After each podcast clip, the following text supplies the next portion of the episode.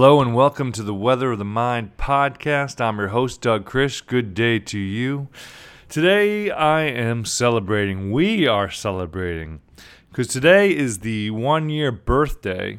Well, technically yesterday, but this week is the one year birthday of the Weather of the Mind podcast. So we've made it around the cycle of a whole year, 52 weeks down, and now we're on to week 53. So thank you for being here with me today and throughout, and a lot of good things to come in the years to come, we hope.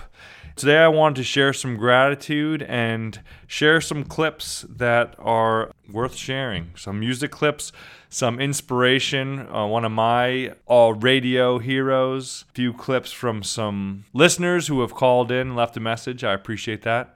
So let's start things off with a little bit of music, a 30 second clip of some relaxing tunes I've been vibing to lately.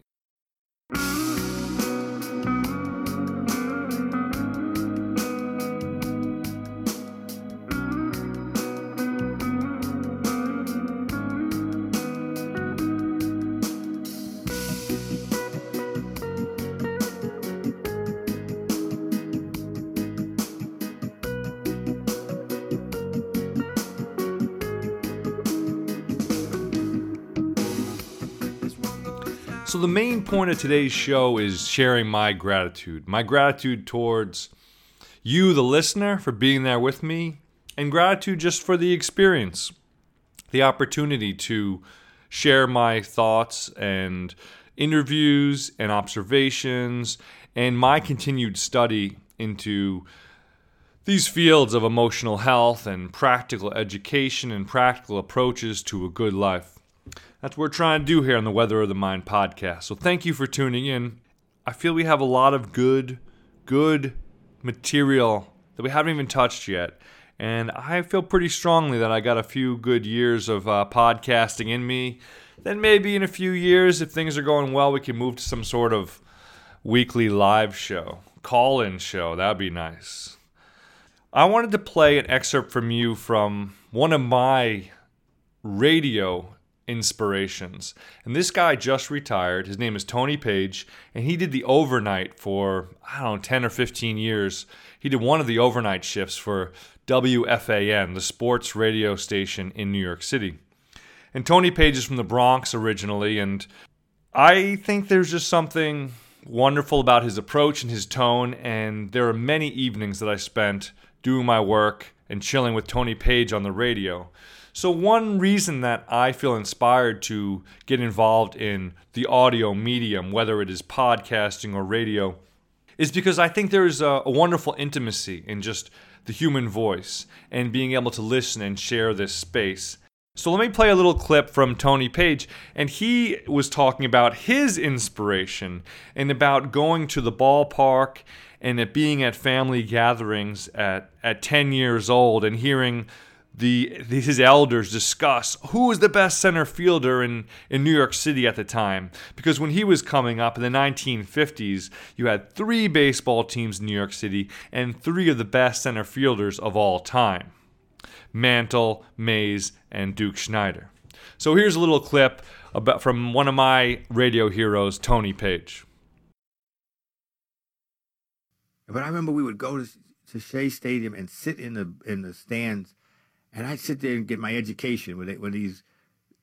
The fans would it would it was civil. It wasn't yelling and screaming. It was civil talk about who was the best center fielder in New York back in those days, and and and they would argue Mickey, Willie, or the Duke. And I'm like, wow, three like Hall of Famers playing at the same time in the same city. That must have been so cool. And, you know, I asked, well, who's the better guy? And then they would go back and forth. And now nah, you know what you're talking about. It was, it was, it was fun. And my, my grandmother would always say, you want to go upstairs and sit with the young people? I'm like, no, this is, this is great. One, I get to hang with you, and two, I get to get educated.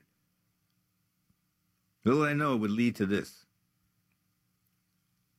Little did I know that I would take that conversational tact as a 10 year old, 11 year old, and it's the same thing I do now. Now some people, oh, you should you should have been more yell and scream. Well, I leave that for other people. But I always remember that. Just that's what started. Thank you for that, Tony Paige. I like how he connected his his youth being a 9 or 10 year old and what really inspired him and how he found himself hanging out with the elders and listening and listening to the deb- debates and asking questions and and listening and and how he connects that to himself now in his 60s the same fire that ignited him as a nine year old ignites him in his 60s, and there's a nice continuity with that. I, I was reflecting on myself in a similar fashion and how I've always been kind of drawn to providing support and encouragement and informal counseling. And I remember, I remember this moment when I was nine or ten, and there was this there was this kid. He liked to cut school so he would, you know, we, we'd be at the bike rack at 8.15, getting ready to go in, and he said, I'm, I'm ditching school today. And I remember just kind of like supporting him or encouraging and being in there and listening for listening to him and trying to encourage him to go to school, but but kind of just being there for him. And that's what that Tony Paige clip reminded me of. That there are if we tune into some of our deeper callings and some of our own personal deepest nature, there should there's likely resonance between who we were as a seven, eight, and nine year old and who we find ourselves today. I often find when I'm sitting with a few friends and we're just, you know, hanging out and talking and, and laughing and joking around, and I say, if we were all at the lunch table in, in fourth grade, we could have a very similar conversation and a similar type of.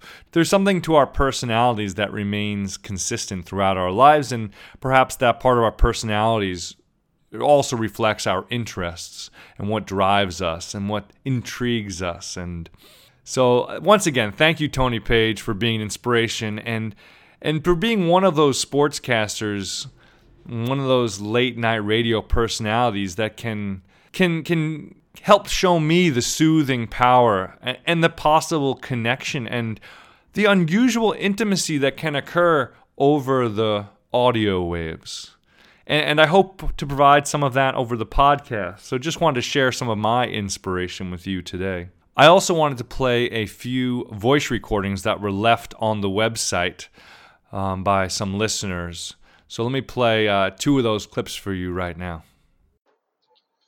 Yeah, hey there, Doug. Um, just liked your last uh, cast there.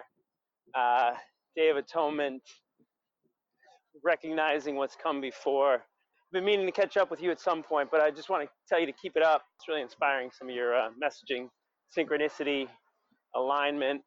Presently making my trek through Elmhurst and Corona, just taking your uh, cast for a walk. But keep it up, man. Happy New Year. Later. Taking the podcast on a walk through Queens. I love it. What could be sweeter? All right, and here is that second message. Congratulations on your first year of a podcast.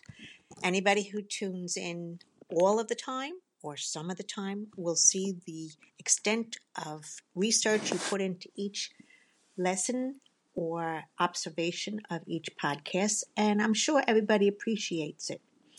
I would like to tell you that sometimes I listen to it, sometimes I don't. Sometimes I know, oh, there's the podcast there waiting for me if I feel like tuning in. It's comforting to know it's there.